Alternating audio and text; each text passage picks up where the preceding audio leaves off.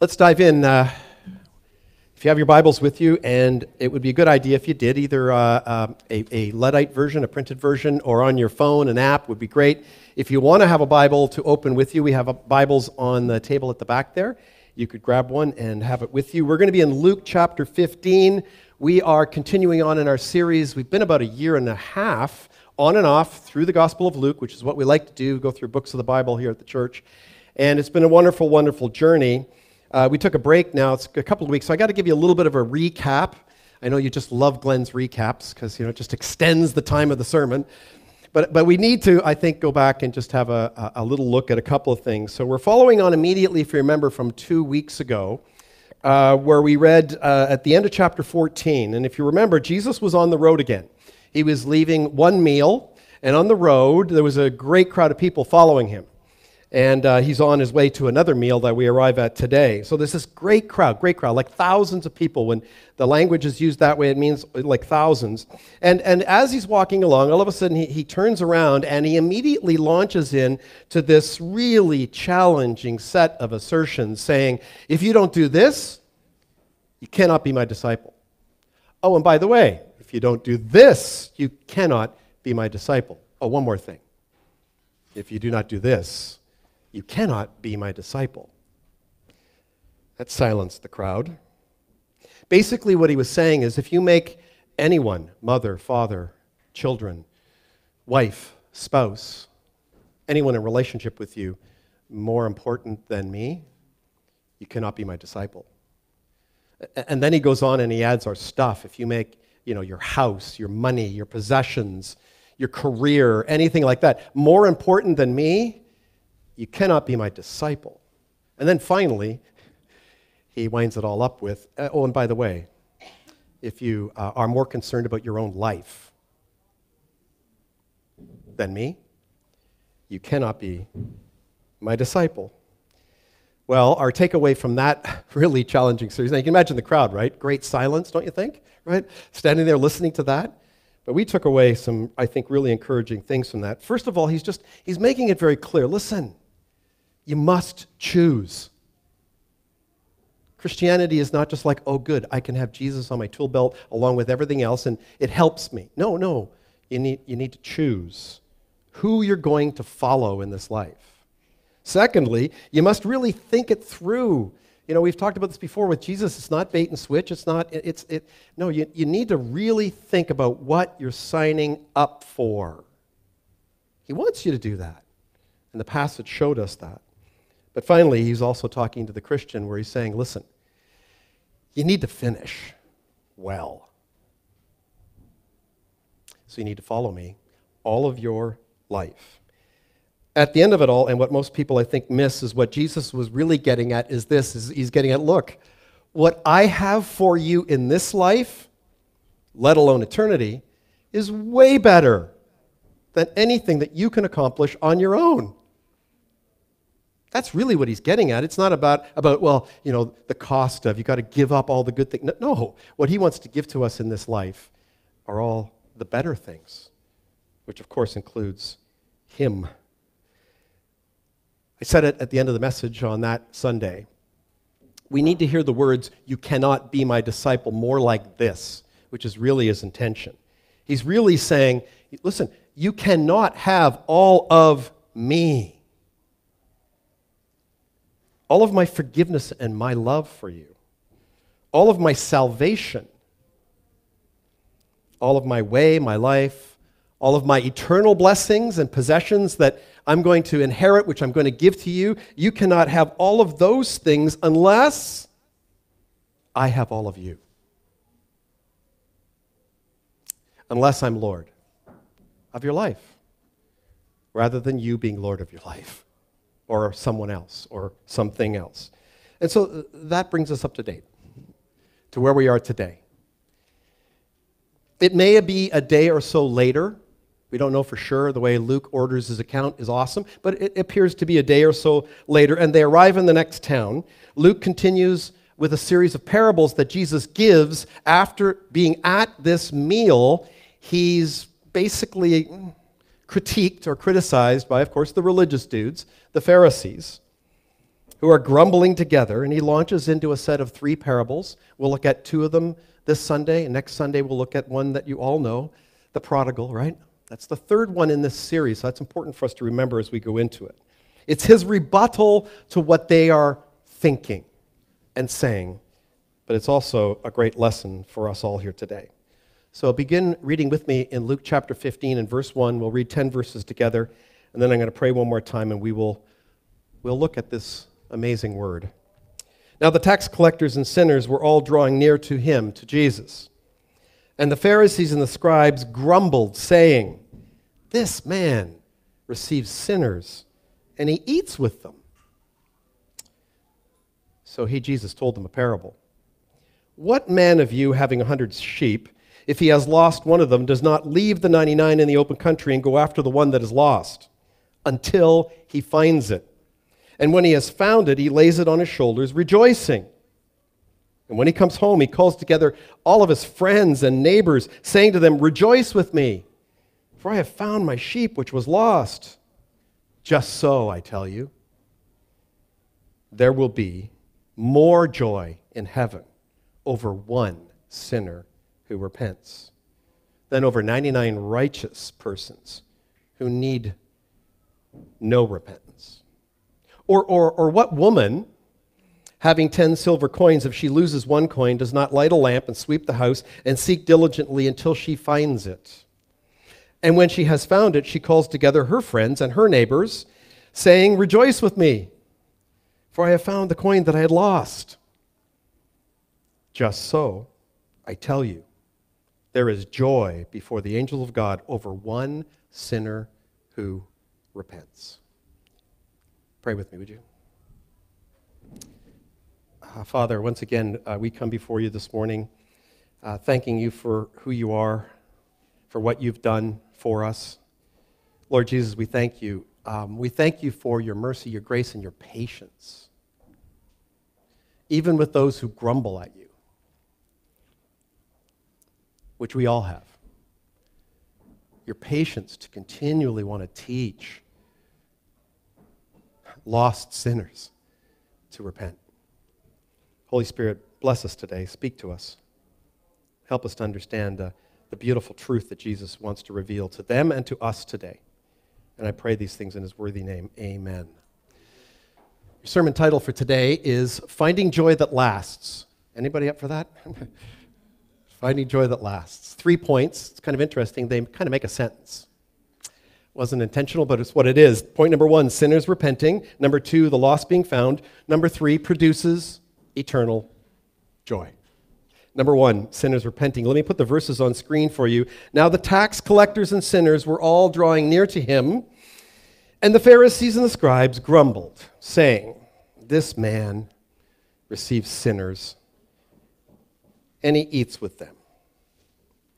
So let me ask you a question from the recap that I gave you this morning, but also from what we saw a couple of weeks ago. How many people do you think who were part of that great crowd, the multitudes that were following Jesus on that day, how many of them do you think kind of went and turned around and walked away? How many? What we've learned about crowds so far in the Gospel of Luke is the consensus would be most of them. Most of them turned away and walked away. This is what we've come to know. And the motivation, their motivation for following Jesus has probably been, listen, when they hear these things and they've been following him, and yes, the miracles have been great. Yes, the free, fish and loaves was awesome. Maybe there would be more of that. But at some point, most people who are following and hearing him speaking about the kingdom and what you need to do to be in the kingdom, to be saved, most of them get to the point where they're basically thinking one of two things. That's just too hard. That's too hard. Too much to ask of me. Secondly, honestly, I just don't think it's worth it. And I mean, really, I'm not that bad a person next to some of these other people. It's the mindset of the crowds. But we also read in John's gospel some disturbing words. It's a different context, but the same thing applies, where it even says this in John 6:66. After this, many of his disciples turned back and no longer walked with him. This was after a different sermon and a different situation, but even those who were considered his disciples, not just the crowd, but those who would have, are you a disciple? Oh yeah, I'm a follower. Yeah. No, they turned around at some point. Listen, if you look at the gospel when Jesus is, like Matthew, he comes, just before he says, by the way, go and make disciples, all authority has been given to me, it says right there in the text that some of them still doubted. Preaching's important. That's why Jesus kept it up. But John also records that Jesus wasn't surprised by this. Didn't surprise him at all. In fact, in John's gospel in chapter 6, just before this verse, it tells us that Jesus knew their hearts. And he actually knew the ones that would turn away. And he actually knew the one who would betray him, who was right there. Judas Iscariot. And yet, what did he do? He still loved them. Still preached truth, still gave them the gospel. So now what I want you to see is this. Look at who draws near to him. Look who are the people from the crowd, all right, and from they probably followed to the next town or they lived in the next town. The people that actually draw near to him may have been part of the crowd, but they're probably thinking this. The tax collectors and the sinner types, they're probably thinking, well, listen, I'm not really attached too much. I'm kind of poor, but I'm not really attached to too much, and nobody's really attached to me. And, an awful lot of what he's saying is really makes sense, and it's true about me. He seems to know my heart. And despite the fact that he knows my heart and that I'm a sinner, that I'm a not great person and not living the best lifestyle, he still invites me to eat with him, to be with him.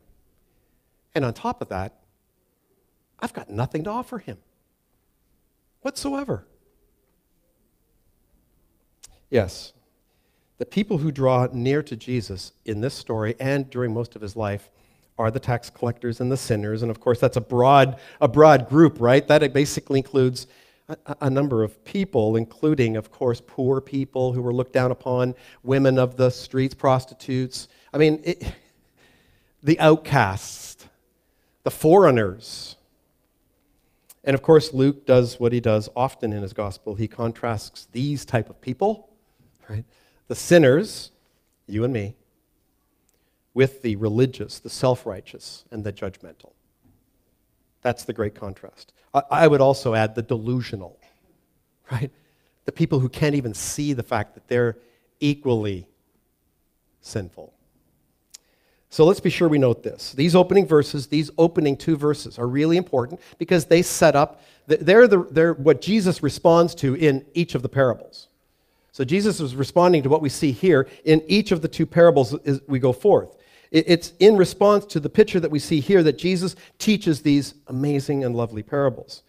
So what then do we see and hear here? Well, first, at this meal, there is a group of men and women who were, in the eyes of most of society, besides what I've just told you, and the text tells us, they were looked down upon. They were considered the lowest of the low, not just by the religious guys, but by anyone in the society who considered themselves better, which was certainly those who were wealthier and religious. These are the common sinners, the poor, the tax collectors, the prostitutes, most likely, as I've said, and the like. Those type of people.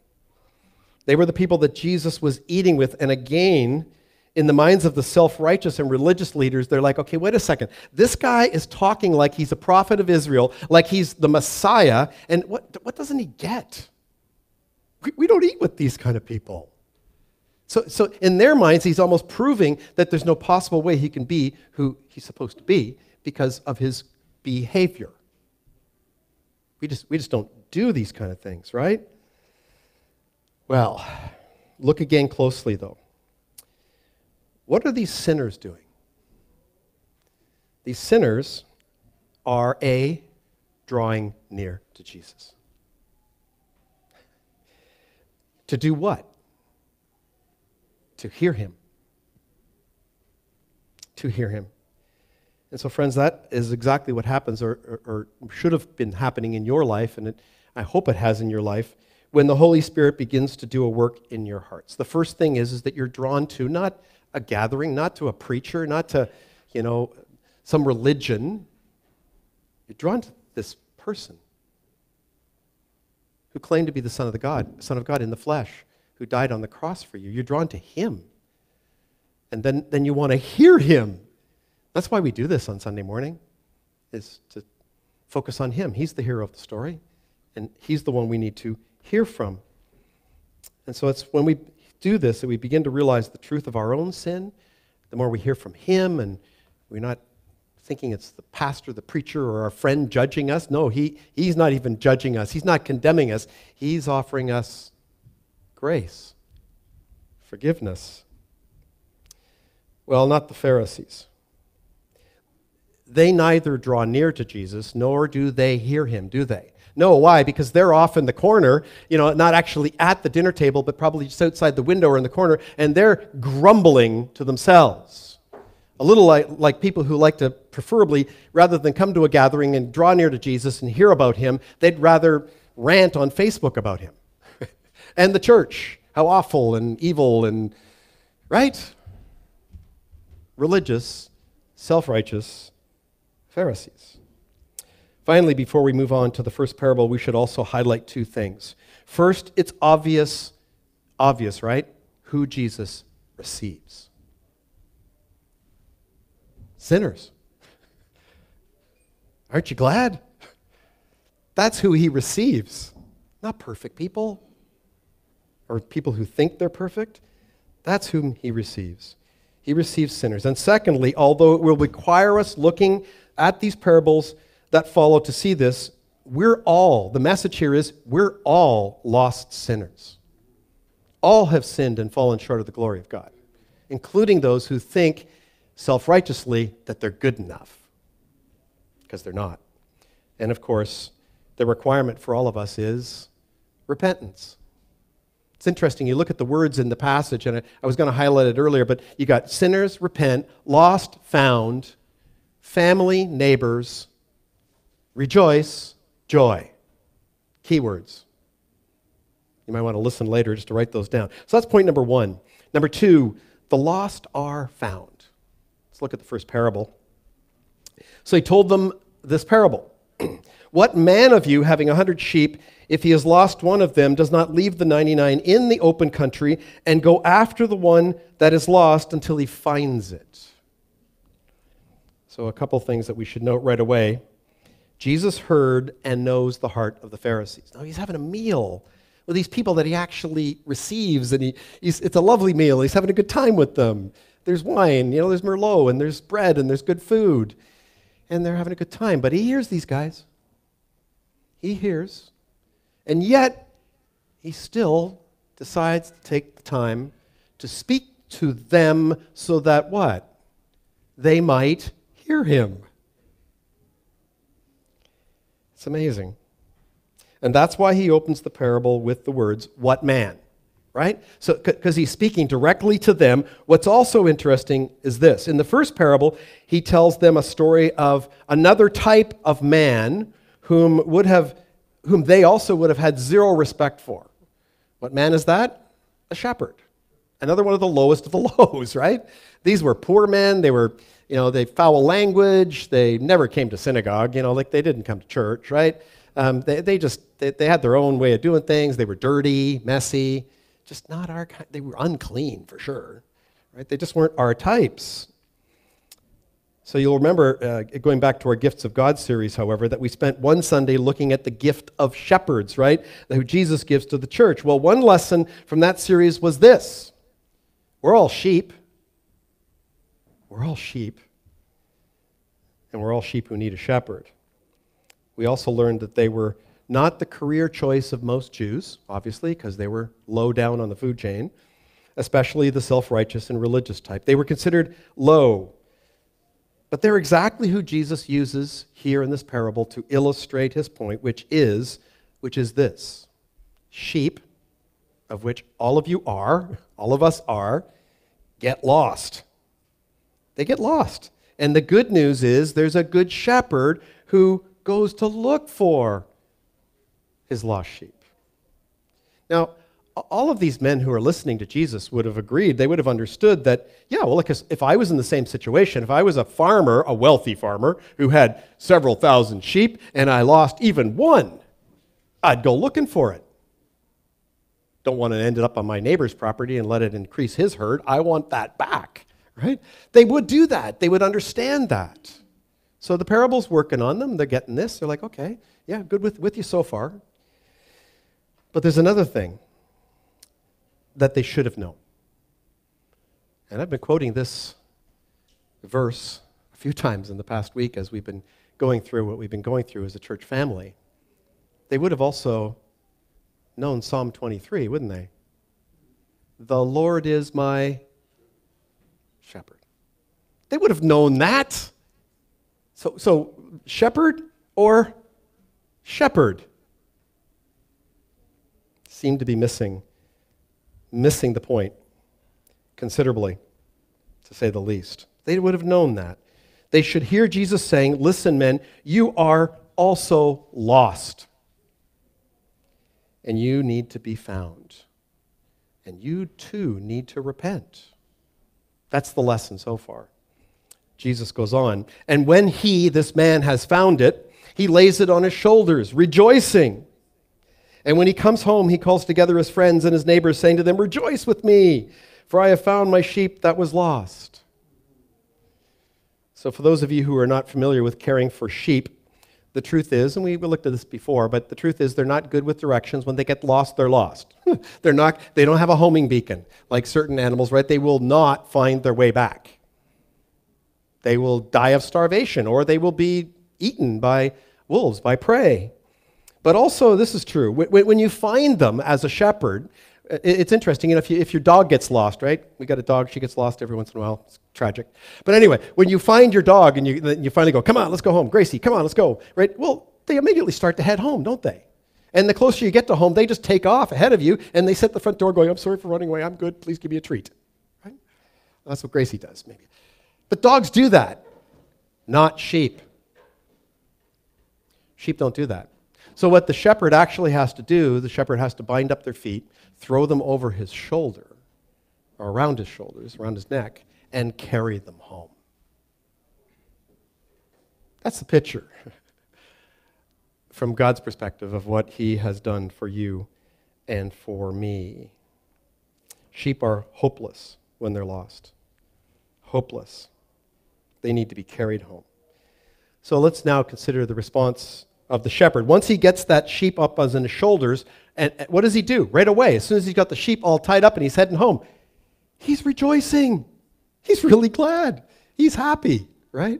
And then when he gets home, the first thing he wants to do is call together all of his friends. He wants to have a party to celebrate that what was lost has been found. And thank you for praying for me and praying that I'd find my sheep. And I did. And so let's have a party. And he calls his friends to all rejoice together. Here's the lesson. Verse 7. Jesus says to these men, just so, I tell you, there will be more joy in heaven over one sinner who repents than over 99 righteous persons who need no repentance. I wish we could be flies on the wall in that room at that time. Because, you know, you and I read these words and we hear this and we're like, they would not have liked this. It's very direct. They hopefully would have gotten Jesus' point. So he drops it on them, and we need to see exactly how. He says, well, if you think that's a great story, and it is, and a great happy ending, let me tell you what's better than that. He tells them that there is more, keyword, more joy in heaven over one sinner who repents than over 99 righteous who need apparently no repentance. We'll come back to that. Parable number 2. Or what woman, having 10 silver coins, if she loses one coin, does not light a lamp, sweep the house, seek diligently until she finds it? This is awesome. It's really good. Again, culturally, you'd have to be there to really get the picture. But, you know, just what man, right? And now woman, so girls, ladies, sorry, but you're sinners too, right? So you're included in this package of teaching. But what's more important is that you need to understand that for them, there's a couple things going on here. Number one, most Pharisees would pray, "Oh Lord, thank you for not making me a Gentile or a woman." Most Pharisees and scribes and religious men in that day actually did not believe women could be saved or were worth saving. That's pretty harsh, right? They were in the same league as most men are with the tax collectors, the lowest of the low. What's even more interesting here is that this person, this woman, they know by the story that this woman was probably very poor. Why? Because she's got 10 coins. She's got 10 coins. It's her dowry. It's not very much. And because she's missing one, she has to find it, which tells them, again, she's poor. So she's a woman and she's poor.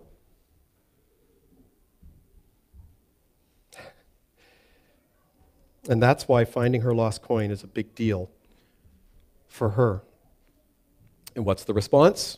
Well, in verses 9 and 10, "And when she has found it, she calls together her friends and neighbors, saying, 'Rejoice with me, for I have found the coin that I had lost.' Just so," Jesus says, "I tell you, there is joy before the angels of God over one sinner who repents." So really the same situation in this parable.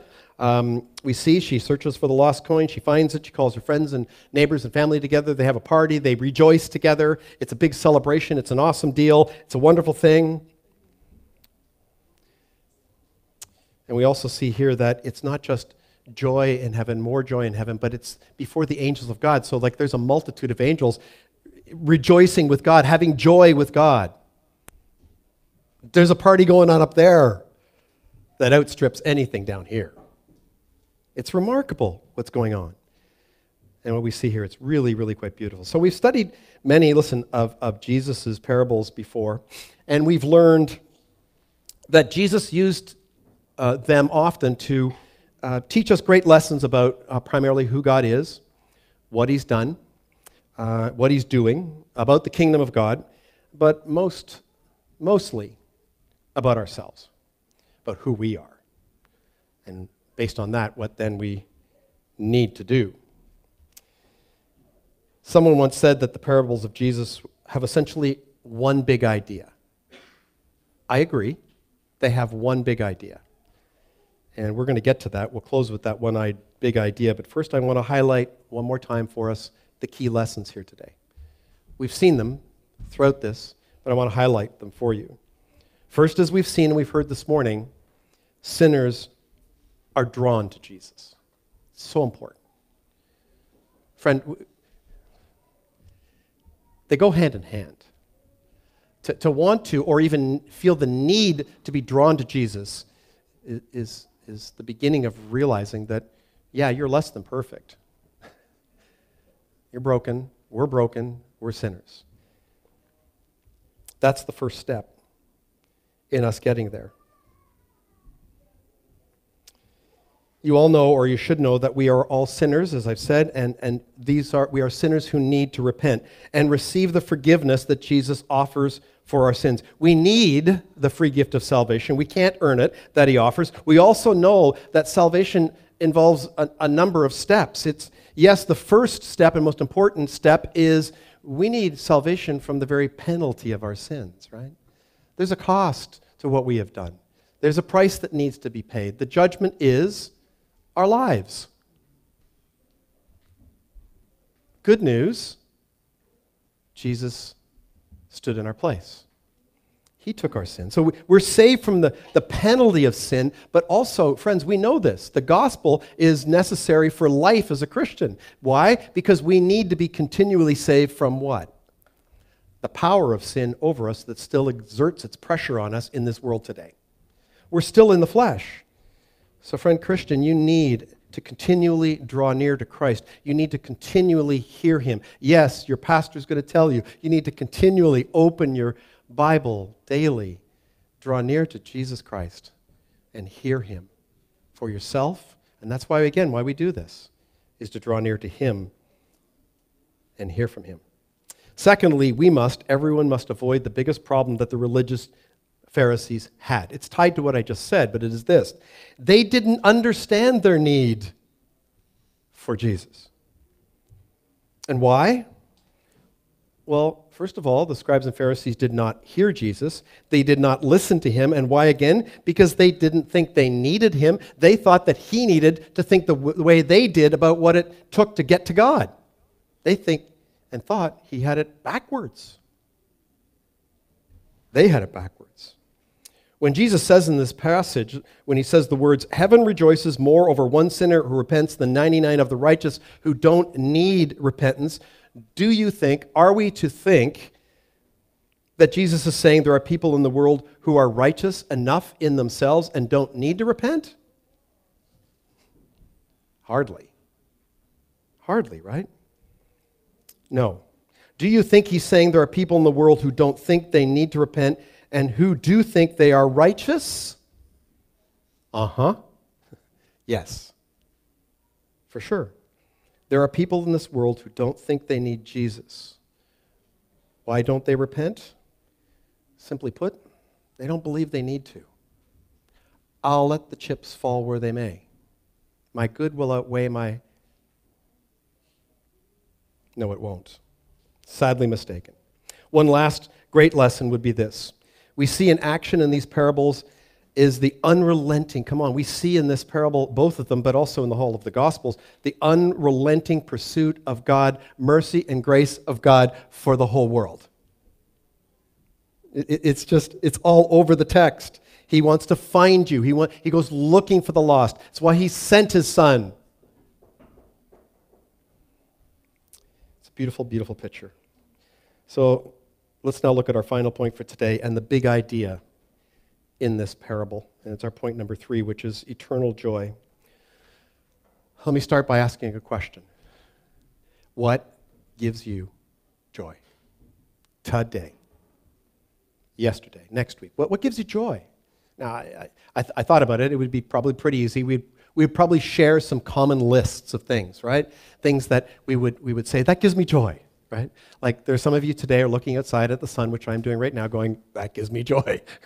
A sunny, warm day that you actually have the time to go and enjoy and walk up a mountain and look around at God's beautiful creation. Does that give you joy? That's why he did it, by the way. That's why he provided it for us. Yeah, that gives us joy. But also simple things like, good food, a good meal with family and friends, healthy family, babies, marriage. There's a lot of things that give us joy. And the big events in our lives, they give us joy. And the thing that we need to understand about that is that's natural. That's because God wants us to be joyful. Everything that we have, everything that is good in this life is given to us for our joy by him. So his purpose is that we would be joyful people. But the truth is, and I think we've all seen this well this week, there are great valleys, right, in this life. Sometimes the valleys are long and very wide. And sometimes it can feel like those mountaintop experiences. That was a long time ago. So the big idea in these parables is intended, I believe, to give us, hope. We need it. Great hope that our God truly wants us to experience great joy. It's rather subtle in the text here today. I don't want to press it too much, but I hope you'll see it to be true. I want to show you this. You and I in this world today, we're rejoicers. Do you notice that in the text? It's in the text. Every time something is found, they do what? They rejoice. So we're rejoicers. Why are we rejoicers? Because we lose our joy. Circumstances, life, loss, we lose our joy. So we need to re-up our joy, which is where we get the word rejoice. But I don't believe that's the way it is in heaven. Now, I know in some of your Bibles even, or in some books you've read, you'll over this text, you'll, heaven rejoices. I'm actually not sure about that. In this way, please hear me. Let me put the words back on screen for you from verse 7 and verse 10. Look what it says. Jesus said, just so I tell you, there will be what? More joy or more rejoicing? No, more joy in heaven when one sinner who repents than over 99 righteous. And then in verse 10 he goes, just so I tell you, there is joy before the angels of God over one sinner who repents. And so I think what we should see is this. The picture is this. Heaven is perpetual joy. It's perpetual joy. The only thing that's happening in heaven when one of us repents, a sinner repents and comes to faith in Christ, is there's more. Can you imagine there being more and more and more? And never, ever a valley in the need to rejoice. I want to suggest to you that's our big takeaway from that today. Finding lasting joy is found there. So in conclusion, let me answer the question that may be on your mind at this point. Will we find joy that lasts in this life? Answer, obviously, should be, I don't think so. I think we can hold it in our hearts. And I think we need to remind each other of this eternal joy, this everlasting joy, and we can certainly find ways to experience it. But the truth is we're still living in this world plagued by evil, by sin, by death, by suffering, by pain. And so we're going to need that rejoicing. But one day it will change. And Jesus actually told us, by the way, he actually gave us a great hint as to how we might be able to, even today, find joy that lasts and lasts. And his hint was, ask for it. Do you remember when his disciples asked him, how do we pray? Well, he opened with these words. Pray like this. Our Father in heaven, hallowed be your name. Your kingdom come, your will be done on earth as it is in heaven. He knows when we suffer. He knows when we need to rejoice. And he wants to give us that joy. We need to ask him for that. Friends, we too can experience this joy that Jesus in heaven experiences when, listen, when we find our joy in the same things that he does. I asked you just a minute ago, what do you find your joy in? What gives you joy? How about sinners repenting, the lost being found? That's what we're called to go and do. Pray with me, would you?